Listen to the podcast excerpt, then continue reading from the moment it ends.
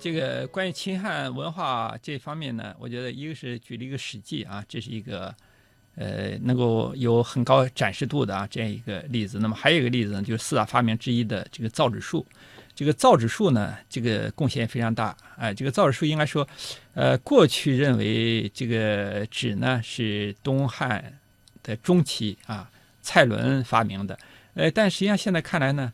这个这个造纸术这个实际上是应该说比较公正的来说啊，通过这个研究应该是西汉的劳动人民发明的啊，只不过是呢，这个蔡伦呢又做了改进啊，因为现在一般的根据研究呢。实际上，因为人类呢是不断的在摸索当中啊啊，不断的就是出现了很多文化上的很多成果啊。造纸术呢也是这样啊，呃，比如说现在一种意见一般认为，比如说啊这个呃下大雨的时候河水暴涨了啊，山上有一些呢含有大量纤维的树木啊，包括麻类啊就被冲到河里面去了啊，然后在自然的原始碱和水的作用下呢，变成了比较稀薄的原始的纸浆。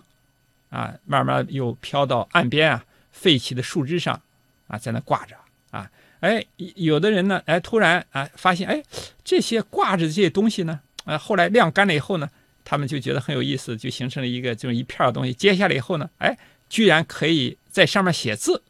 啊，所以这种自然现象呢，就启发了啊我们先人的智慧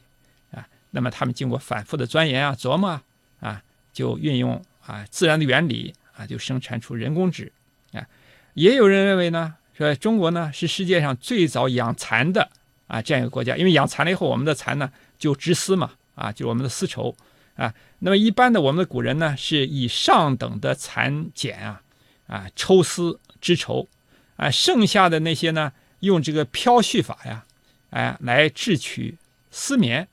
啊，那个漂絮完了以后呢，那么那个席子上呢会留下一些呢蚕絮。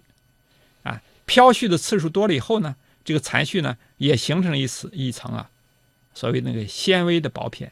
啊。那么把它晾干以后呢，啊，剥离下来以后啊，也是像前面说的树上挂的那一层一样，哎，发现呢这一层东西也可以书写啊。那么这样呢，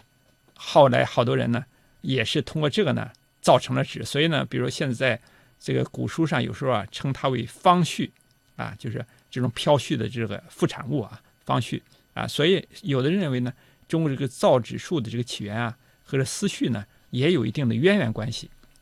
啊。那么我们谈呢，刚才也说，呃，蔡伦呢虽然不能说它是造纸，我们说它是改进纸啊，这纸呢是西汉劳动人民做造的啊。呃，为什么呢？这样说西汉劳动人民呢？因为这个当然这个还是有争议的啊，因为过去呢最早呢是发现了灞桥纸啊，灞桥呢认为是西汉中期的。那么其实后来又在几个地方又发现呢，其实在西汉的早期啊，也就是在汉文帝的时期，现在发现了有一些呢纸啊，当然现在这个学学业对这个有争议，那么有的说呢这这就是纸，也有的认为呢哎这还算不上纸啊，这个好像就是说也飘忽。但从我个人的角度来讲，我认为呢在西汉现在有几个点啊，哎现在至少有四个点啊发现了这种早期的纸啊，当然不如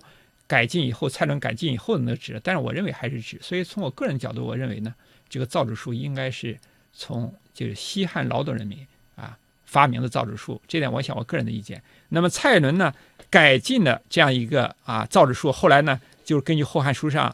呃称呢这就是蔡侯纸啊，我觉得这个意义非常大啊，它应该是书写材料的一次革命啊，而且这个它非常便于携带啊，取材呢广泛啊。这个我觉得它不仅推动了我们秦汉时期啊，包括秦汉以后文化啊中国的发展，而且对世界啊，比如对日本啊、对亚洲啊、对阿拉伯、欧洲啊等等啊，这个整个世界的文化呢啊都有啊推动这样的一个意义啊。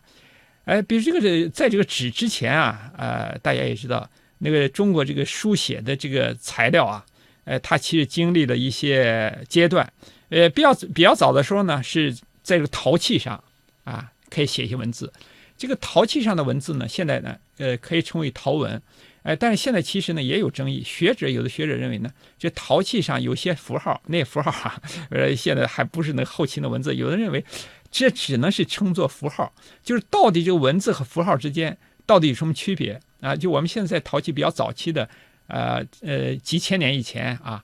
这个出现这个陶文，有人认为就是符号，也有人认为就是文字啊。但不管怎么说吧，他书写文字也好，书写符号也好，它是在陶器上。这个陶器呢，一个是比较易碎，再另外呢，搬动起来也不是非常方便。那么到了后来呢，呃，又出现了，比如说在甲骨上啊，在这个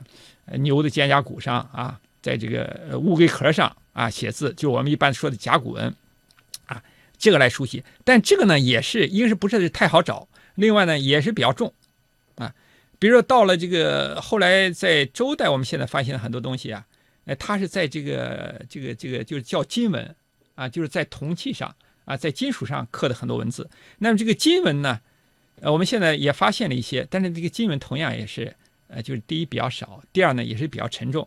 啊，那么到后来呢，我们劳动人非常聪明啊，是吧？我们还有通过一些，比如说在皮上啊，羊皮啊啊等等上写字，啊，也是呢，我们前面说我们养蚕，我们织出来啊这样丝绸啊，呃绢帛啊，就丝绸呢上也来书写啊，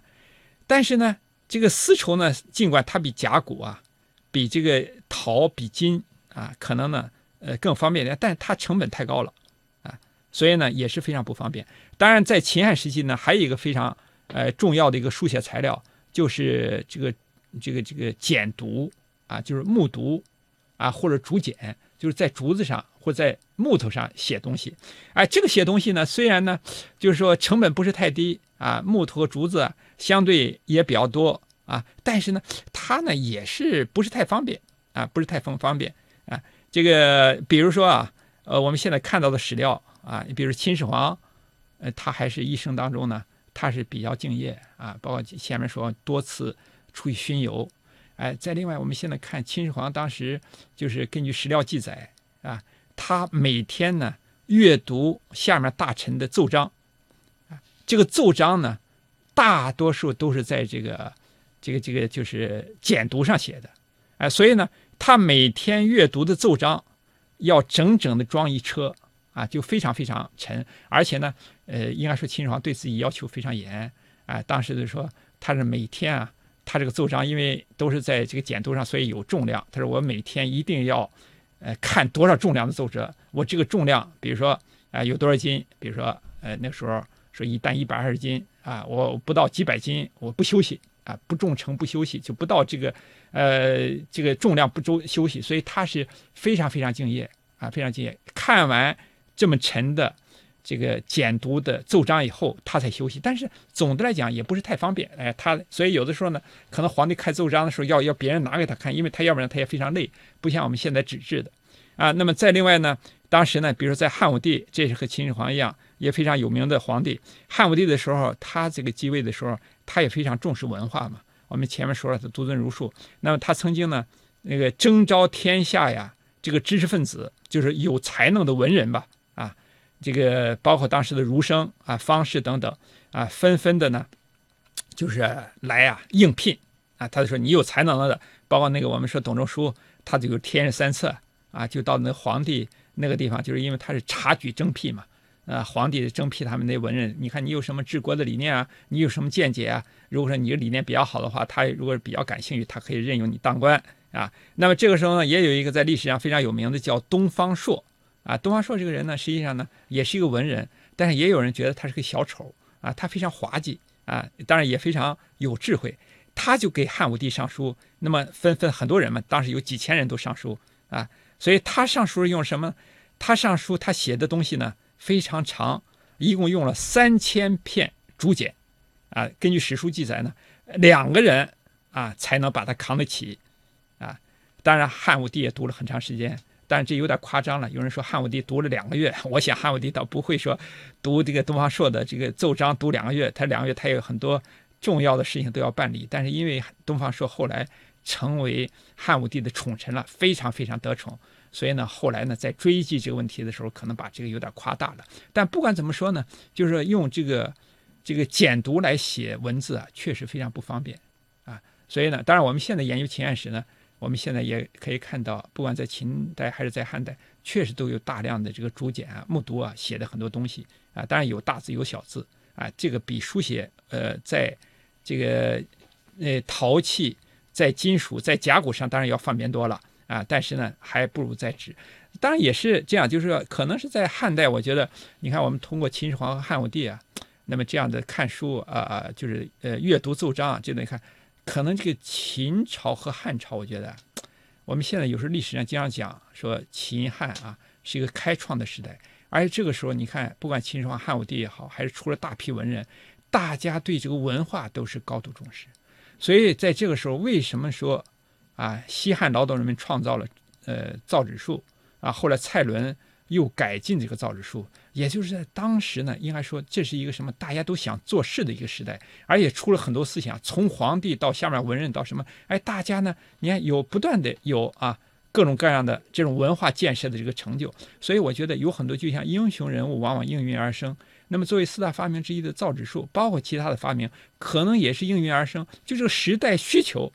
啊这样的一个。我们的书写的这样材质要改变，因为大量的这种阅读啊，就好像我们现在这个我们现在这个书写的这个纸现在又不太这个这个实行了，现在大家都是看电子书嘛啊，现在这个因为大家现在也比较担忧说以后这个书写这个纸质可能会被电子啊要取代，但这个东西呢，我觉得是时代的发展，也是不以人的意志为转移的。但不管是怎么说，秦汉时期这个造纸术的这种发明啊，应该是既是应运而生，也推动了秦汉文化向更高的这个境界啊来发展啊。这个当时蔡伦呢，在《后汉书》里面明确的记载了蔡伦对纸的这个改进啊，而且他记录了关于这个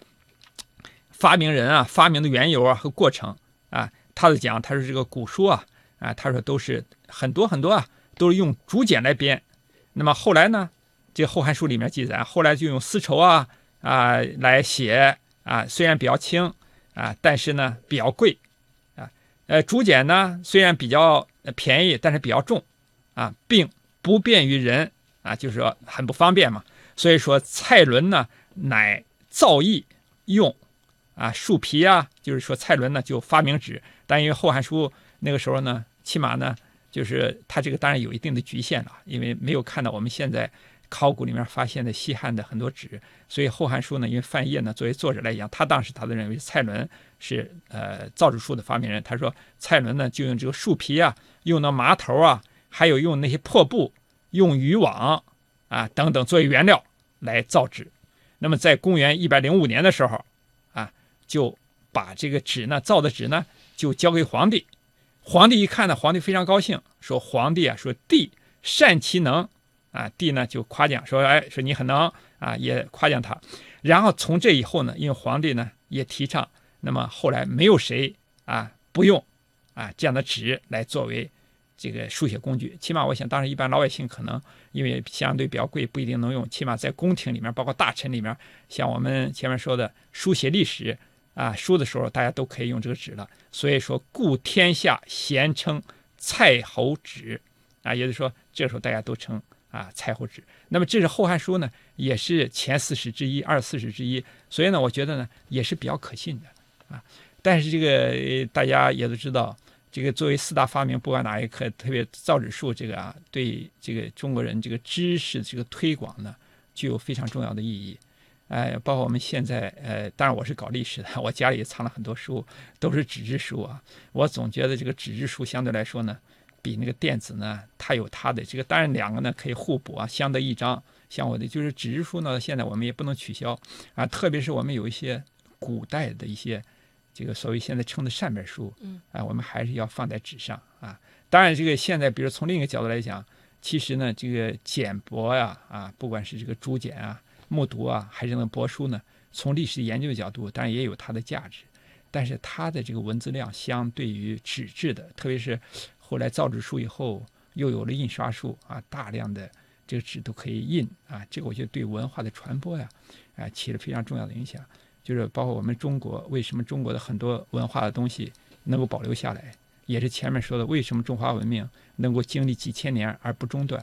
一方面是因为我们有我们的核心价值，我们有仁义礼智信，而且我们这个仁义礼智信呢，在不仅在统治者当中，我们通过儒家的这一套教化的这套体系，在每个老百姓的心目当中都真正做到了内化于心，外化于行，这固然是非常重要的一个方面，但是四大发明，特别是其中的造纸术和印刷术，我觉得对于普及文化啊，对于我们中华文明能够绵延五千年而不中断，我觉得也立下了汗马功劳。所以呢，特别我们讲到文化，讲到艺术，它虽然是相对来说和经济相比是比较软的，但是实际上它往往更具有长久价值，甚至永恒价值。我们通过秦汉文化的这个解读呢，就可以看到文化本身啊，对我们人类的文明，对我们人类的生存和发展，其实起到了一个其他的方面，政治、经济和社会方面不可替代的这样一种作用。